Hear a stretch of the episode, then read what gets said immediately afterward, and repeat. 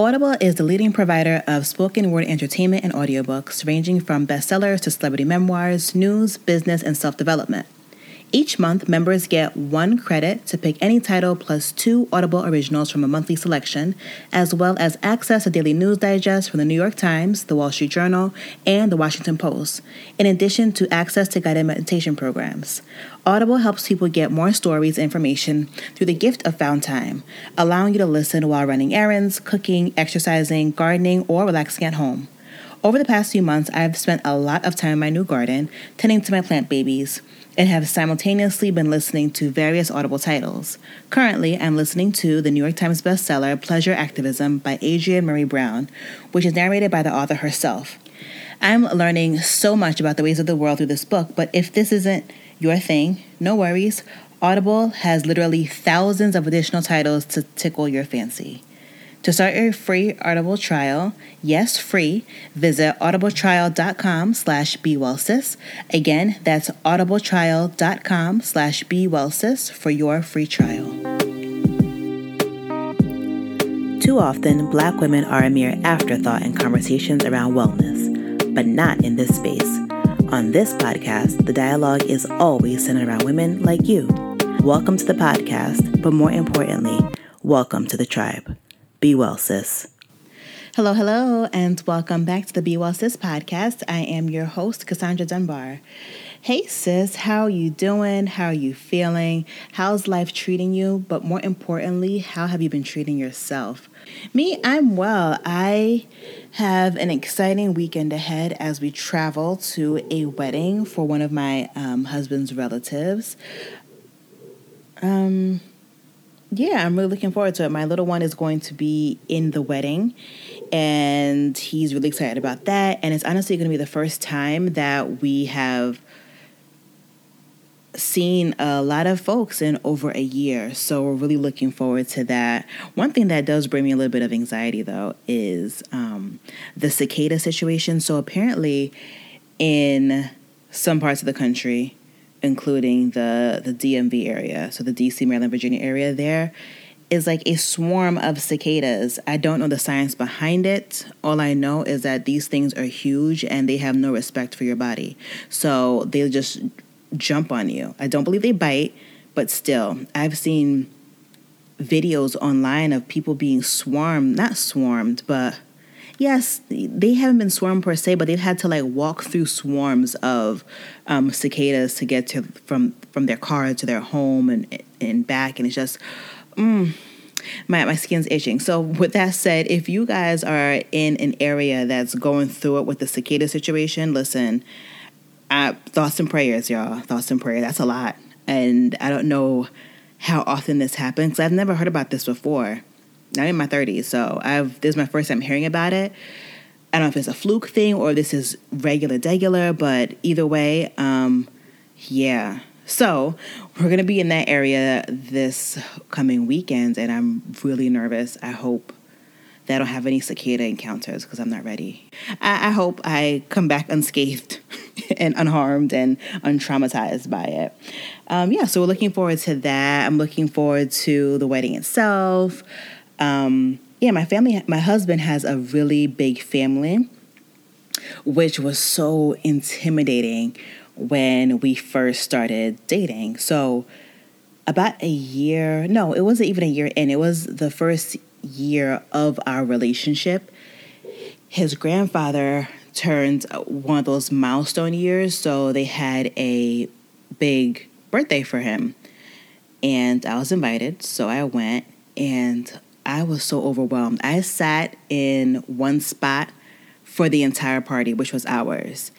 And they probably thought I was the weirdo. And if they did, I get it. Um, but my social anxiety was crippling, like just crippling. Long story short, they're a very warm, um, inviting, loving bunch. So they um, got past my weirdness. And now I feel really comfortable. And I, when I think about extended family and their family, I'm just so grateful that my kids have so many people that love on them, because growing up, I really, I'm an only child, and I didn't really have much of an extended family for so many reasons, reasons that I barely understand and really don't care to to look into. Um, I just, my mom was estranged from her family for a long time, so I just never got a chance to be around quote-unquote family. And it was an interesting childhood, I think, though, and I think it shaped a lot of how I am and a lot of my anxieties around interacting with other people. So, yeah, so I, I'm really grateful that my kids have a, a big family, and yeah, it's just nice. So I'm really, really looking forward to that. And yeah, of course, uh, as well, we have Father's Day coming up. And this episode actually is the first episode where I've had a man, and in this case, actually two men on the show, um, to talk about fatherhood, Black fatherhood in particular. So the conversation was really, really dope, and looking forward to that. But before we get into that, let us talk about what's been on my radar. So to begin with, we have Black Coffee, spelled B L Q Coffee Company. They are a Black-owned coffee company dedicated to championing educational, economic, and food justice by serving our handcrafted coffee with style. I love that. So they are pretty much a social entrepreneurial effort, and I love that. So um, I don't know of any other Black-owned coffee companies. Nothing really comes to mind. And the fact that these this particular company is using, I believe, twenty-five percent of their funds, um, of their profits, to go back into the community is beautiful. So excerpt from the website reads, "The coffee you're about to enjoy is the beautiful result of a project I started up this past Juneteenth with a small but ambitious team who are driven by love. We all thank you for being part of the coffee revolution that we're brewing here at Black. The heart of our company is our social justice mission. Our future can only be as bright as our communities are strong. That's why we're committed to pouring twenty-five percent of our profits back into our communities. We we donate to organizations that improve access to quality education, bridge opportunity gaps, and cultivate food justice. Our coffee is second to none, but our coffee doesn't taste better because it gives back. I hope you enjoy Black Coffee as much as I enjoyed bringing it to you." And that is taken from the letter of one of the co-founders and C E O. Super, super dope. I haven't tried them yet, but I definitely look forward to doing so. And excuse me, the Black is spelled B L Q K. So B L Q K Coffee. I have linked their website and their social media down below in the show notes. So please go take a look, support them. I always look forward to supporting Black companies, and I definitely will be buying a um, buying some coffee from them, and I'll report back. So the next thing that is on my radar is a show on Netflix called High on the Hog. So it is a docuseries that documents the contributions of Black American food to the Black landscape, and it takes it navigates the historical context of all of our favorite dishes. It is so beautiful. I actually watched it with my six-year-old son. We um, watched, I think, the first two episodes together, and I didn't think he'd be interested, but he was so into it. He was so vested in what was happening. So the first episode starts out, they are in West Africa. They're in Benin, which had one of the ports of of exit, essentially, um, of the captured enslaved people, the captured people who would eventually become enslaved in the Americas. And it just documents the food that originated on the continent and how we in the Americas have have brought those traditions and made them their own, our own. And it was just, just so beautiful. It was just a reminder of not only our contributions to here, as in the United States, but just the world at large.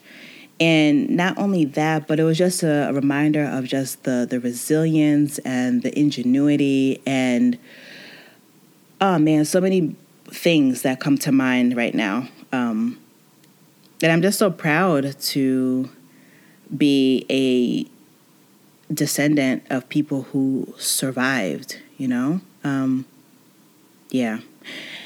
So yeah, so if you have not seen it, it's on Netflix. It is such a beautiful story. Apparently, it's an ad- adaptation of a book that now I need to look into, also called High on the Hog. So yeah, it's just it's just awesome. Such a good watch, and it's just interesting. You learn something new. So those are the two things that are on my radar for this week.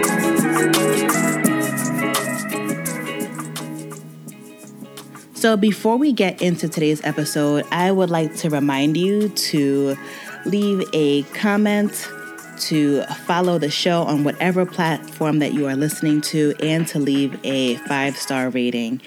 It matters for discoverability, and it is a metric that I use personally just to see if what I'm creating here resonates with you.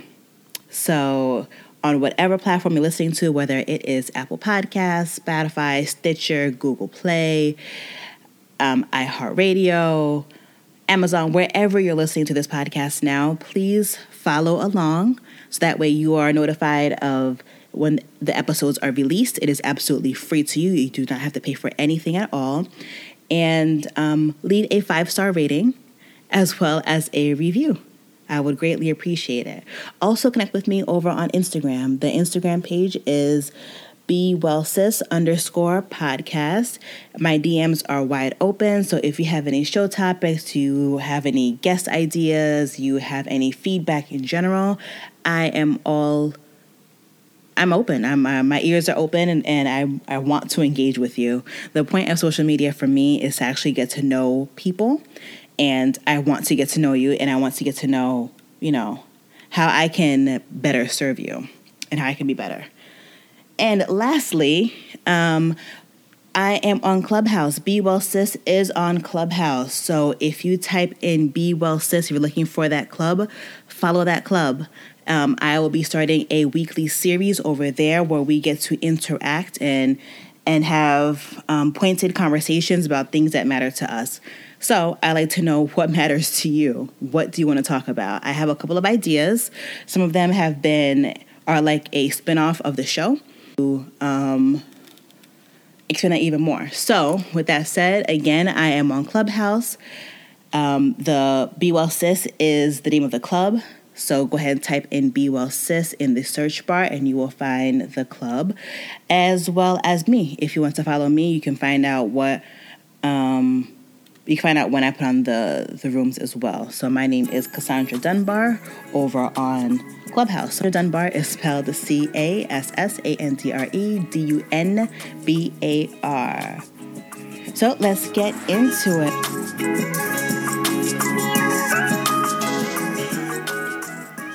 Today's episode is a celebration of Black fatherhood with Father's Day just around the corner. I thought it would be appropriate. A lot of times Black fatherhood is is misrepresented. There are tons of crude jokes about Black men being deadbeats. And to be fully transparent, my own father fit that description. I've only met him a handful of times, and the first time was when I was sixteen. We tried to have a relationship, but it just didn't fit, and we've been estranged for at least six years. I know it's six years because the last time we spoke, I was actually in active labor with my oldest, and he didn't even know I was pregnant or married because it had been that long since our last conversation. And mind you, my husband and I had our first son three years into our marriage. So there goes that. Um, but yeah, after giving birth to my son and realizing how helpless a child is, I decided that abandoning your child is essentially leaving them to die. And from then on, I decided that it was best for me not to fake this relationship with a stranger anymore. Unfortunately, too many of my peers, like the older millennials and the Gen Xers, share similar stories. But I am so, so proud of the fathers that I see around me. I think a lot of the men in my age group recall the pain they experienced in childhood, shoot, even adulthood, due to the willing absence of a parent and are doing things so much differently. Case in point, the two men that I spoke to, Mookie and Brown, they are the co-hosts and co-creators of the thirty to Life podcast. Um, they're just, speaking to them was just so nice. They were just beaming when they were talking about their experience as fathers, the joy that fatherhood brought them, and just how fatherhood has changed their relationships for the better. And oftentimes when we think about parenthood, we think about motherhood. So I really wanted to talk about all of the changes that happened personally and relationally after becoming a father. We talked about so many things. In particular, we discussed pregnancy and the postpartum period from the perspective of the partner, the mental shift that happens after becoming a parent, how parenthood changes relationships, and so much more.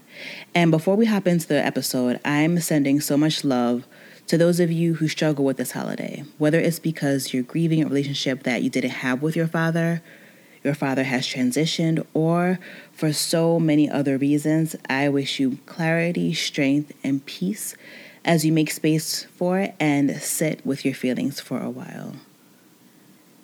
Thank you so, so much for joining. I am so glad you're here. Be well, sis. All right. So today I have two very, very, very special guests with us on the show. I have my two very first males on the show. It's Be Well Sis Bruh for this episode, okay? Or Be Well Sis All of Us. Mm-hmm. I don't know how we'll go. Anyway, so I have the hosts of thirty to Life, Redefine the Black Experience.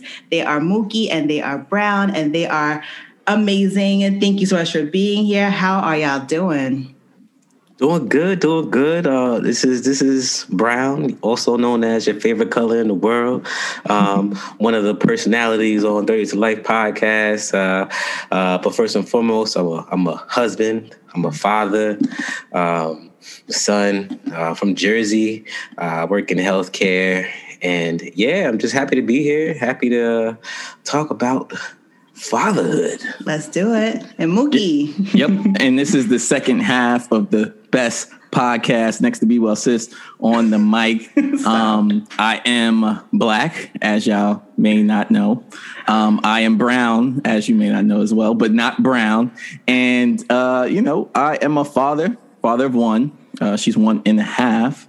She can count. She can she can read almost, you know. I'm working on it. Oh my yeah, God, she's a genius. Know, yeah, no, she can read a couple letters, you know. Okay. I, I didn't say how much she can read. You know, I'm just oh, but she can read. That's she, all that matters. Exactly. Period. Okay. I can read. That's what she said. And um, work in finance. Um, Jersey born, Jersey raised. You know, I stay in Connecticut now, uh, the third best state. Jersey being the first. Hello. And um, yeah, we podcast redefining the black, black experience. Uh, one hundred percent all the time. Let's do it.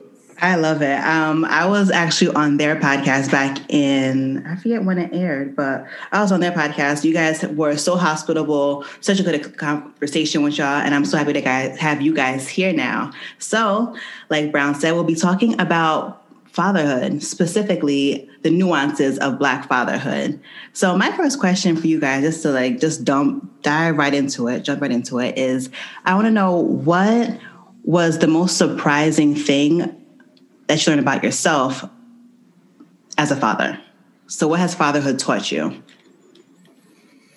Man, that's that's that's a deep first question to start off with. Uh, um, fatherhood continues to teach me a lot.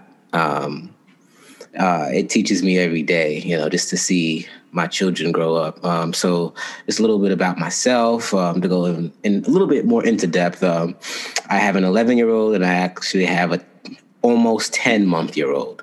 Um, and, uh, so different moms. And, uh, so I, I was, uh, you know, doing the every other weekend thing in the beginning. Uh, and then my son came, so I'm actually, it's actually new for me to see my child every day and see them grow up versus seeing my daughter in like little spurts, I call them, because I would see her every other weekend or, you know. Mm-hmm. And so, yeah, it's, it's, it's, I'm learning a lot, to say the least, learning yeah. a lot. Um, and, uh, but yeah, I don't want to get too, too deep in the beginning, but yeah, Mookie, go ahead. Go ahead. Hey, what was the question? Because I thought you were going to pin us down a story. I'm like, yo, I'm getting this getting good. You I was know? ready too, right? I thought about it, and I was like, I was like, it's too soon. It's not too soon. Go Bring for it, it. A little bit. I'm like, I like this story. I'm like, where you going, bro? Okay, so what's me? What's my question? What's the question? What has fatherhood taught you? Okay, so I- I'll paint a picture, right? So, so. So uh, we're at the um, doctor's office, right? And I'm finding out what the gender is, right? You know, some people do gender reveal and all that stuff and wait, but we were like, let's find out, right? So, you know, I didn't know if it was going to be a boy or a girl. So, you know, the lady was like, you know, just read this thing on the screen. And I saw a girl and I started like, I won't say crying, but they brought a lot of onions into the into the right. office with us, right. right? So I'm like, yo, right. stop with this onions, and all the tears tears are coming down, right, and everything. But you know, they, it felt good. So so once I found out I had a daughter, it just like kind of like made me think of, oh, like, you know, not necessarily girl dad, but I was just like, you know, I'm going to be braiding her hair and like, Aww. You know, I'm going to be, you know, teaching her how to walk in high heels. I'm just playing. I'm just playing. And and no, it just like, made me okay. think about like, like raising a daughter, right? That's the first man that, you know, a, uh, your daughter will love, right? The first mm-hmm. guy, right, that you fall in love with. And it's just like, you know, my responsibility is, you know, continuing to love my wife the way I was loving her, you know, before that very moment when I found out, and just being consistent, just being there for her, and just like really uh, being intentional to make sure that her self-esteem is like the strongest and that she's confident in everything that she does. And it's important, especially with like the media shows, you know, where, you know, being a black woman is not the best and all these horrible things that the media has power over. So it's important that us as fathers make sure that, you know, we give our daughters the confidence as black women, and, you know, they work, they walk in their purpose, and they walk in terms of, you know, being proud of like their, their complexion. Yeah. And I'm so, mm-hmm.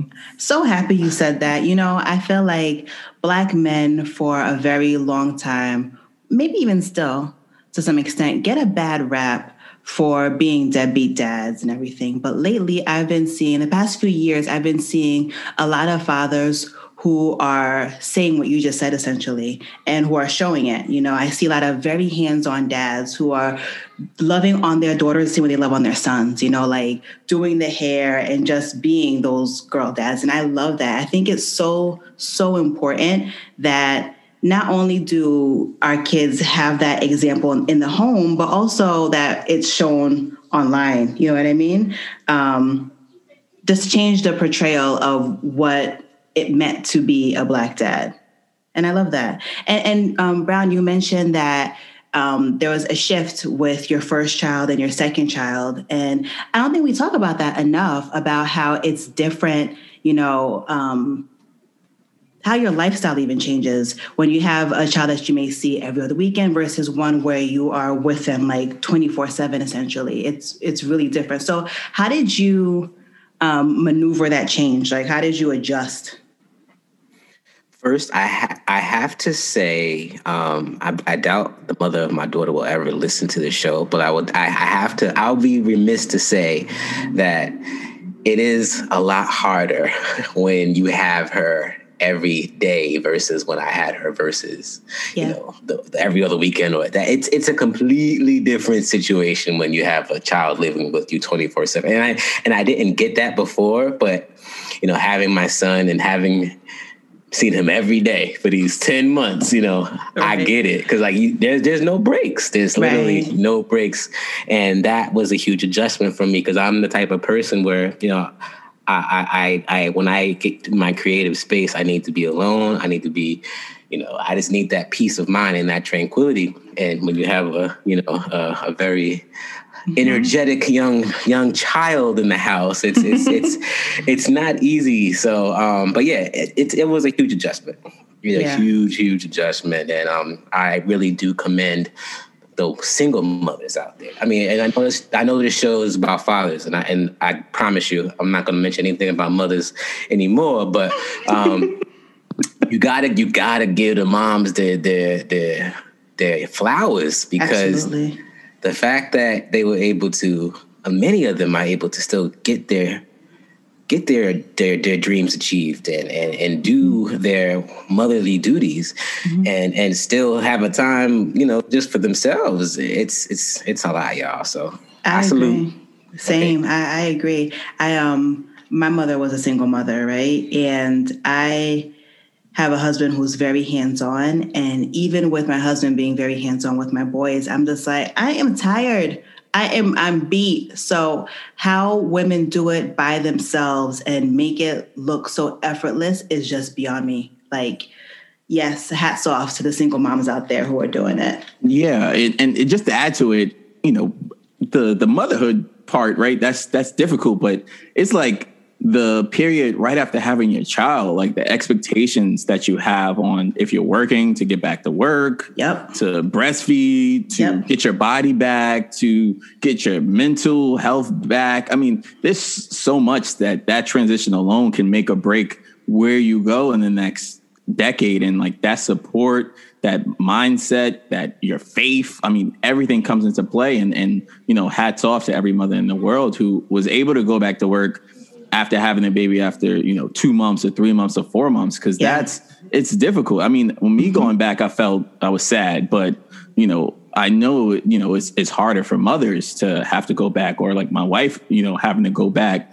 you know, that's, that's tough. And we like normalize that. And yes, COVID taught us like, hey, like, mm-mm, not anymore, you know? Yep. So yeah, hats off to mothers yeah, all over the world. You bring up a really good point about how the dads feel a way too. I feel like a lot of attention is placed on the woman, and rightfully so, right?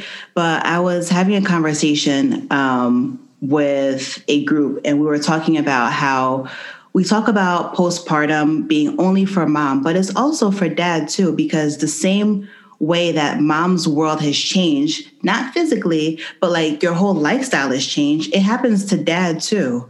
So I want to talk about that with you guys. So how was your like initial postpartum experience? Like your first few weeks as first few days and weeks as a dad, what was that like? Um, I enjoyed it. I mean, I was with my wife. I mean, I had just been married for, uh, you know, honestly, when we found out, it was only like, what, like six months, if if that, you know, we didn't waste no time. But um, um, I just, we had just found out, uh, and, you know, I was happy that she was pregnant. And then, no, so fast forward to when she became pregnant, and then like being on that maternity, paternity leave, not paternity, mm-hmm. paternity leave, mm-hmm. you know, being on that, uh, that, what, ten weeks I think I took, that was an amazing experience just to have that time spent with them, just just just to be with them, and just to uh I guess see him develop, you know, help her. I mean, I was I had experience, not, not saying that she didn't have experience, but I mean, I had a daughter prior to, you know, yeah. us. So yeah. for me, you know, I wasn't that that far removed, you know, and I understood certain certain things. I mean, obviously she caught on very quickly, and, and then her motherly instincts kind of, you know, just came out of nowhere, and then it was just like, boom, I got this. I don't need you no more. Um, but um, I was I was helpful in the beginning. You know, I was very helpful. Um, and yo, but going back to work was hard. Yeah, uh, going back to work was was very difficult. Um, I don't want to say I cried, but, you know, maybe, maybe one onion was in the atmosphere. Right, right. It happens. Them onions, them onions be come everywhere. Out of nowhere. It's wild. Um, but that just honestly, and I, it just made me want to work hard enough so I can get to a point that I can be home with them as much as I can. Like now I'm, yeah. I'm understanding that my time home is is is super important to, because I see I see his development. Yeah. You know, I mean, we decided for her not to go back to work because I just saw how good he was developing, and I was like, you know what? We can do this. We'll figure it out. Mm-hmm. That's what we got to do. Yeah. Um, but yeah, yeah. What about you, Mookie?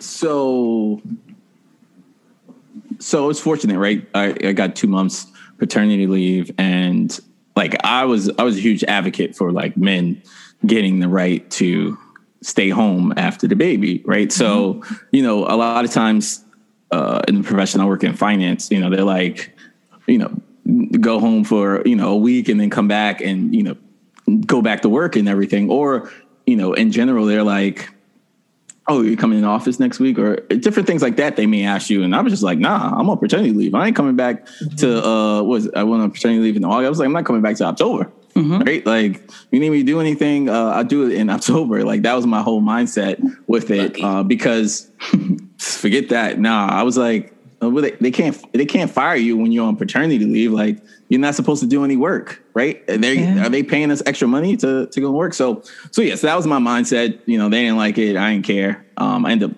switching firms, like when I came back from paternity leave anyway. So hello, uh, I was like, yeah. So, you know, Brown made it a great point, was like, your time is so important.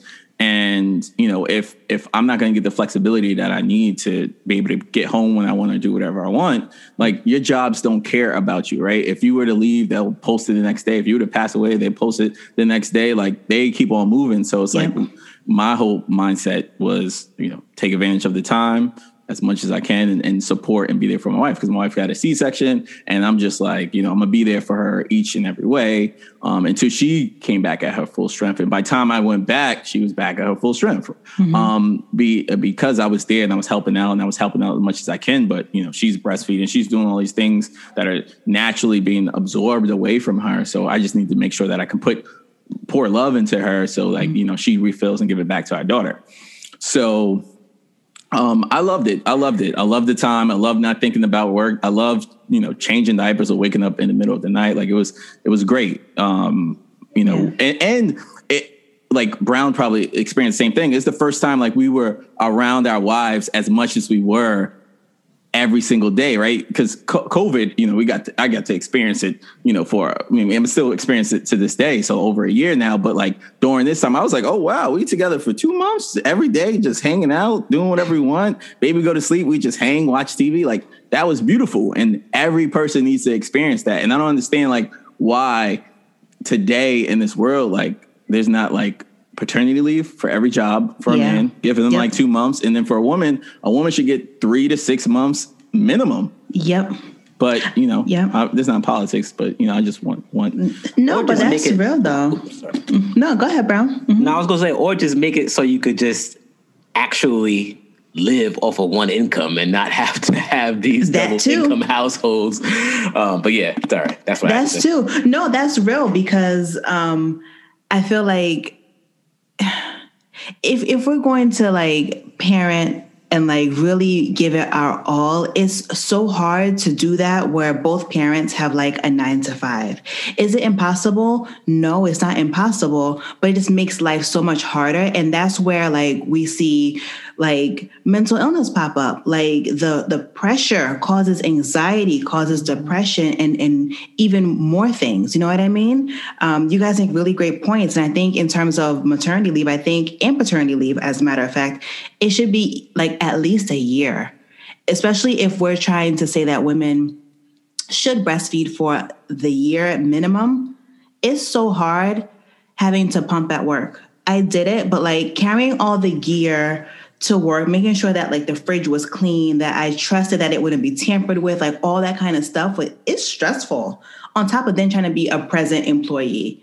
It, it's, it's a lot. And I think when we talk about breastfeeding rates being like lower in our community, I think this is part of it, because most of the time our women are the ones who have to like quickly get up and go to work after eight weeks. She's barely even healed and she's rushing off to work. There's no way she's going to produce milk. Um, at that point. And if she does produce milk, like it's every two hours, what job will let you go pump every two hours? Not one, you know, it, it's a lot. But one thing that I really enjoy hearing from both of you is your passion in not only being good fathers, but being good partners too. I think a lot of that is lost a lot of times. Um, I always hear stories about how relationships start to fracture at that fourth trimester, but you guys have painted a different picture. It seems like you both got stronger in your relationships with your with your um, significant others. Would you agree? I mean, yeah, you gotta know. First of all, you gotta know yourself.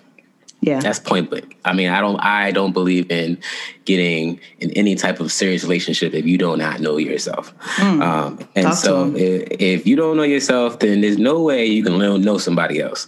Mm-hmm. Um, so, having said that, you know, I feel like I put in the work before I got in my relationship. My wife put in the work before she got into this relationship.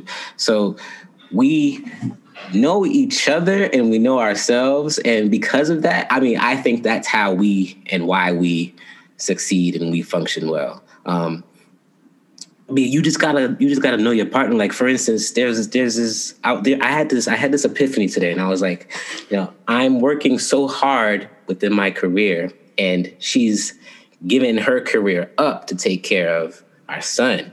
And I just, and I was thinking, I was like, I was like, I am so appreciative because I'm, I, I, I wouldn't be able to do this without her. There's no way that I could do any or accomplish anything that I'm accomplishing. I couldn't be on this podcast right now. All I did was say, babe, I got a show to do at seven. All she did was, okay, babe. There was, there was no complaints. There was no nothing. And for that, you know, I will be forever grateful. And, and because of that, like, I don't mind, like, doing stuff that I hate to do. you, yeah, know? Yeah. you know, I don't, I don't, I don't mind. Listen, whatever she needs. Like the other day she says, I want to go to the store and take these sneakers back. So she, she ordered some sneakers for my son, Nathan Fish. She wants to take them back. Mind you, it was raining outside. I don't feel like doing nothing. and I'm and I'm sitting on the couch and I'm trying to figure out how the hell I can get out of this. and, and and I said to, and then I, it came to me, I was like, you got a good wife. Just get up and go to the store. So you know what? Got up. I complained a little bit, but I went got and got up and went to the store because I just thought about how good she is to me. So, you know, you just gotta know your partners, people. I mean, that's just but first know yourself. If you don't know yourself, don't get in that relationship. So now it brings me to, how does one get to know themselves? Mookie. so, so, so I think to know yourself um, is to love yourself. And the first steps for that is really taking a deep dive of who you are as a person, right? And it's doing the work, right? It may be therapy. It may be, um, Uh, going to the Bible. It may be, you know, speaking with your parents on a deeper level or speaking with your mentors at a, a deeper level and just figuring out who you are as a person, like, and, and what causes you to think the way that you do. And ultimately, like, what are your goals? What are your passions? Um, and, and what do you like? What do you don't like? I think mm-hmm. nobody really takes that time to kind of examine themselves um, because you like, you, you can't love anyone until you love yourself. Right. Yeah. It's it's going to be fake love. It's going to be um, not real. It could be lust. It could be all these different forms that are all all not temporary. Right. It's not lasting long. Right. So um, that's kind of like a, a big step. Right. And and and also giving yourself grace, because we all make mistakes. None of us is perfect. Yeah. And sometimes what hold us back from like loving ourselves is that we hate ourselves for the mistakes that we have made. And the mm-hmm. first part is like, hey, you know, the mistakes, I say a true mistake is only if you do the same thing twice. But that first one is a lesson.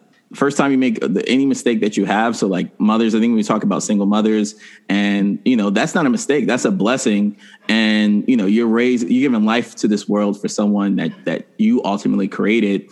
And that is a lesson. That is a blessing. And you're going to create someone to do more than what you ever could do, right? Our goal is always to pass it on to the next generation and then them to be better than who we were before. So, you know, I made mistakes when it comes to like student loan debt, right? Like tons of student loan debt. We've all made that mistake. Pandemic. And I used to hate myself for it, right? Mm-hmm. And it was like, what was the purpose when, like, the mistake that you made was it good intentions, right? My good intention was I wanted to get an education, right? Because as a Black person, I wanted to, you know, lift as I climb and build and grow and change my legacy, right? The decision I made ultimately put me in, you know, almost six figures in debt for school, and I hated it, and it made me sad, it made me cry, made me borderline depressed. But the ultimate purpose in the beginning was was was genuine. The intention was well, and I learned, I accepted that, and I had to figure out, you know, how to fix it. So it's all in the journey of figuring out why, who you are, and and starting with why. So I just just to piggyback off that though, um, this so Mookie's usually the quote guy, um, but I got I got one for you that that really will sum it all up. Uh, it's by Sun Tzu, The Art of War. You know, if you know the enemy and you know yourself, you need not fear the result of a hundred battles.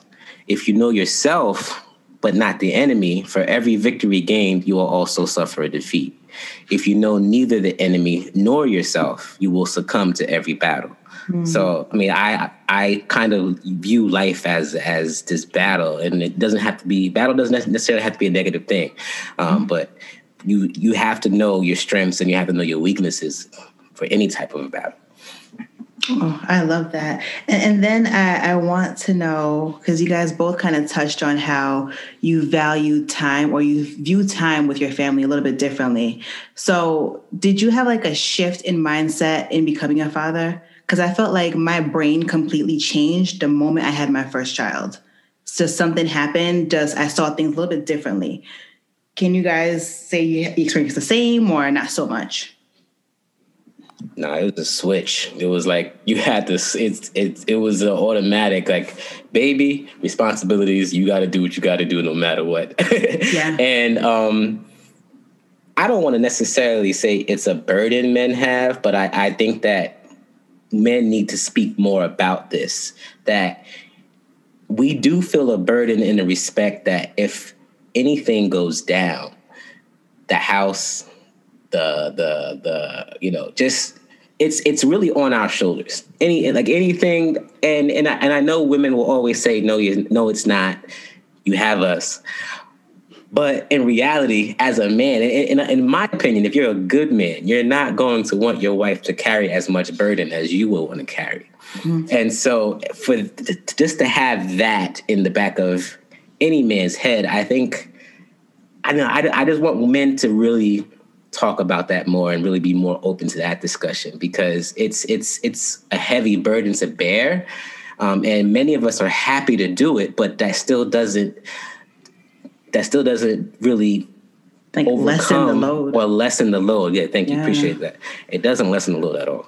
Yeah, that's real. Yeah, for, for me, um, yeah, it was. It definitely was a switch. I remember the, the first switch is when I found out the gender, but there was like a, a second switch when my daughter was actually born. And my daughter was, uh, what I forgot how much she was, but she was slightly under five pounds when she was born, and she had to go to the N I C U. And uh, my wife had just given a C-section, so she couldn't like go see the baby or anything right away, right? And for me, I was just like, it just switched, right? So right before she went into um, to give this C-section, you know, I'm praying, I'm saying everything like, God, just make this go smoothly. And you know, we we're in the the uh, you know, they're going through the process, the baby comes out, and I'm just like, it's go time, right? So so they take my daughter to N I C U, you know, they had to get, you know, some breast milk from my wife right away. I'm like running down the hallway, doing spin moves to like get it to the nurse. The nurse then lets me feed my daughter, uh, I mean, like give the breast milk to my daughter the first time. I give it to her. She spits it all out. So then I run all the way back. I go get another one, and I come back and I give it to her or whatever. And then my wife is just like, you know, recovering from the C-section. And we had to like transfer her from like one bed to another, and there was nobody there. So me and her mom like picked up the sheet and like moved it over to the other one. Then like we're pushing her, and we're just doing a whole lot. But like, I'm just like, enjoying it, high off like like adrenaline, but I'm just like like it was just like go time. Second thought, like I didn't think of anything. I didn't care about food, sleep, because we didn't sleep for like two twenty-four hours at this point. And I'm just like doing everything I can, and it's just like go time. And I think for as as Brown mentioned, like for the good fathers, the good dads, the good husbands, like that's the feeling we have all the time to like protect and provide for like our families. And, and sometimes it can be overwhelming, especially when, you know, you have like these huge ambitions for your family and you want everything to go a certain way. And that pressure is, is on you. That pressure is on you, especially once you know your history, you know, as a, as, as a Black father, and like how much we're, our ancestors overcome and what mm. we're overcoming as fathers, it, it can be drowning sometimes, but you know, it's, it's, it's power and like knowing who you are, as mentioned before, and like loving who you are, but then also making sure you make things better for the future generation. So as a father, that's all we want to provide. My question is, okay, with all of the stress that there is in being a father and in being a Black man in America, how do you take care of yourself? Because you guys do have a lot of weight on your shoulders, right? So what do you do to prioritize your own self-care and to prioritize your mental health and to pour back into yourself? I mean, once again, I, I have to thank my wife and appreciate her for allowing me to have my moments of of quietness, because I need that to go to work sometimes. I, I work in healthcare. It's a very stressful environment. Uh, it's just not an easy job, y'all. So I, I I need I need that that time to myself, and she allows me to do that and have that time. Uh, I also, you know, I exercise. I started I started doing my cardio again. That that has helped out. Um, I don't eat red meat at all. I don't eat. Uh, I, I actually stopped eating all types of meat. That has helped me uh, a lot. Um, I mean, there's there's so many things I do. I mean, it, it's it's not just one thing, um, mm-hmm. but I would say the biggest the biggest thing to do is I do is I'm main, I'm I'm maintaining my awareness as much as possible, because I need to understand my present environmental internal conditions in order for me to function. So uh, that's just the only way that I can survive. Honestly, in this world, I need to be aware of m- my emotional status, because when I am off balance, I will act impulsive. And when I act impulsive, that isn't the best outcome for me. Yeah, yeah, so, that's real. Bam, that, that's, that's really it in a nutshell. Yeah, so, so for me, like how I just keep myself level-headed, you know, give thanks to my, my wife. Um, you know, we'll have like heart-to-heart t- talks, right? Like where I'm just vulnerable in terms of how I feel, you know, what's going on in my head, you know, if something's wrong, you know, she's always asking, asking me, hey, what's wrong?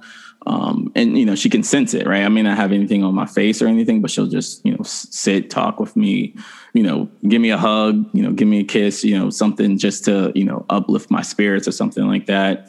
Um, yeah, I'm usually like really like balanced and uh, what's the word? I'm really um, zen. Zen like, yeah, I'm really zen like. Doesn't matter if, you know, something's going wrong. I actually like pressure. Um, if there's no pressure, I'm probably not going to be motivated to do a lot of like the things. What I'm learning is like when I put that pressure on myself all the time, like it does mess with like my mental health. So that's when my wife comes in and like, you know, checks me and just checks on me and just says, hey, like, you know, you need to, you know, take some time off, or you need to, you know, let's sit and talk, or like we'll watch, you know, a movie, or just talk about like our goals. Like we, we, love like just talking about our goals, right? Like every year, like we come out with like different themes for our years, like, hey, this is what we're going to work on and stuff. So we'll do stuff like that and have conversations and stuff like that, random conversations about different things. And that helps me just get into like a good mindset. So yeah, so shouts out to my wife. Uh, she is my helpmate and she is my partner. So she, she helps me in all things. So I'm appreciative of her. I love that. You guys both the, describe like such good partnerships. And I think a lot of times when we're like dating and even the beginning of marriage, we may not realize how much of a partnership it is, right? And then when you bring a life into the world, you really need people um, to help you and to help you navigate parenthood. So, um, thank you so much for giving me your time and lending your insight on being amazing dads. And I'm just grateful to know you guys. These are just good stories that I think we need to hear and see more of, because, yeah, I, I think Black men overall get a bad rap and it's not warranted. So thank you for sharing your insight and for being y'all. Thank you. But before we go, I always have two questions, two questions for you. The first one is going to be, what is a book that you would recommend to the audience about anything at all? Mm. Um, mine is uh, The Art of Not Giving a F U C K. Uh, I just read it. Yeah. Um, I can't say I just read it. It was last month. Um, but um, really, really good book. Changed my life in so many ways. Um, really?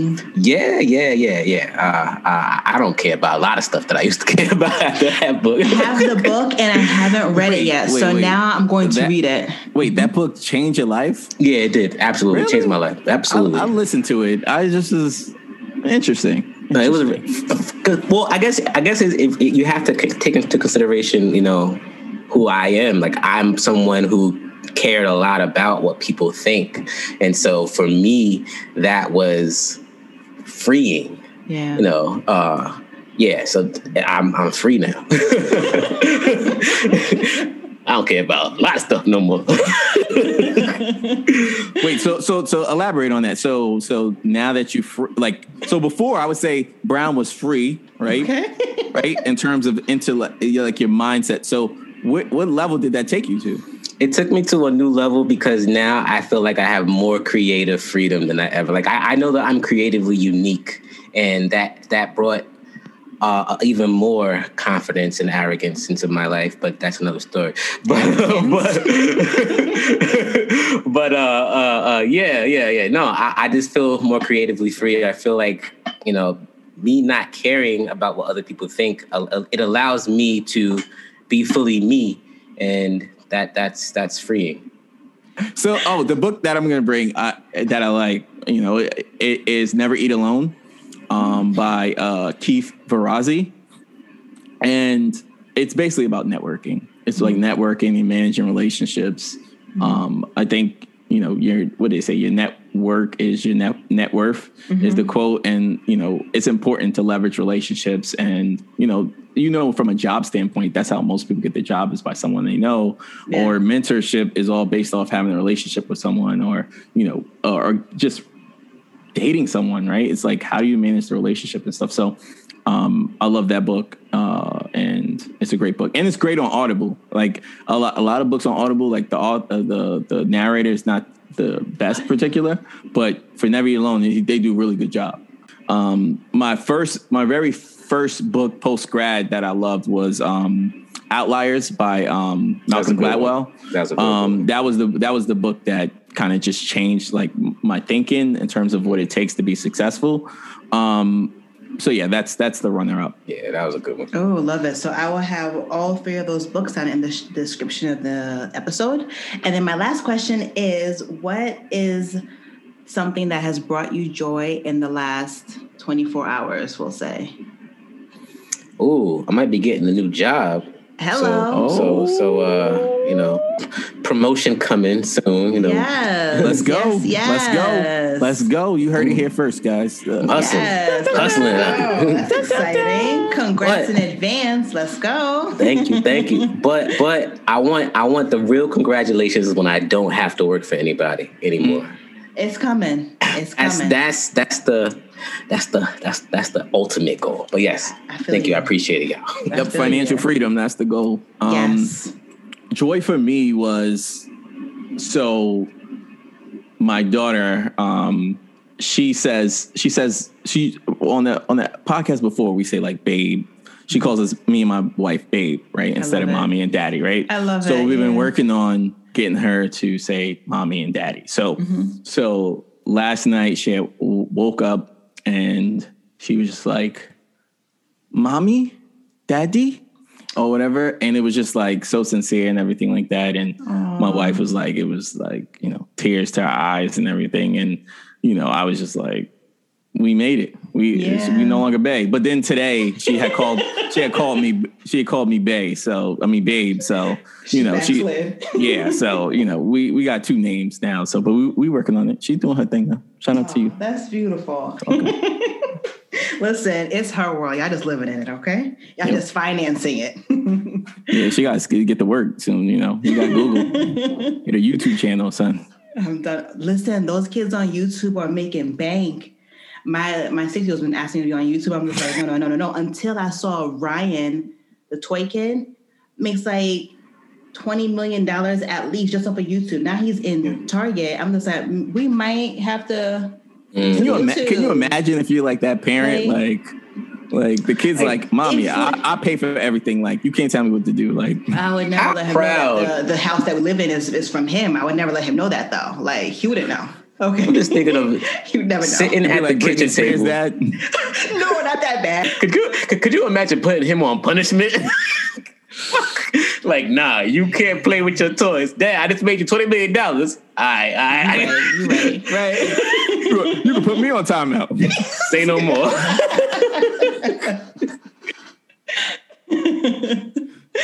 Oh gosh, you guys were so dope. Thank you so, so much for being on the show. I appreciate Anytime. y'all. Where can the people find you? Thank you for asking. So thirty to life pod dot com That's our official website. And you can find us on every major podcast platform, thirty to Life Podcast, Redefining the Black Experience. And then also on Instagram is thirty to Life Pod. So make sure you check us out, you know, give us a rating, subscribe, everything, right? This is endorsed by Be Well Sis. This is Be Well. Absolutely. Bruh. Be Well Bruh. Yes. Endorsement. Yes. Thanks again for listening to this episode of the Be Well Sis podcast. For more information on anything discussed in this episode, please see the show notes and or visit w w w dot be well sis podcast dot com. Oh, and don't forget to leave a five-star rating on Apple. Until next time, be well, sis.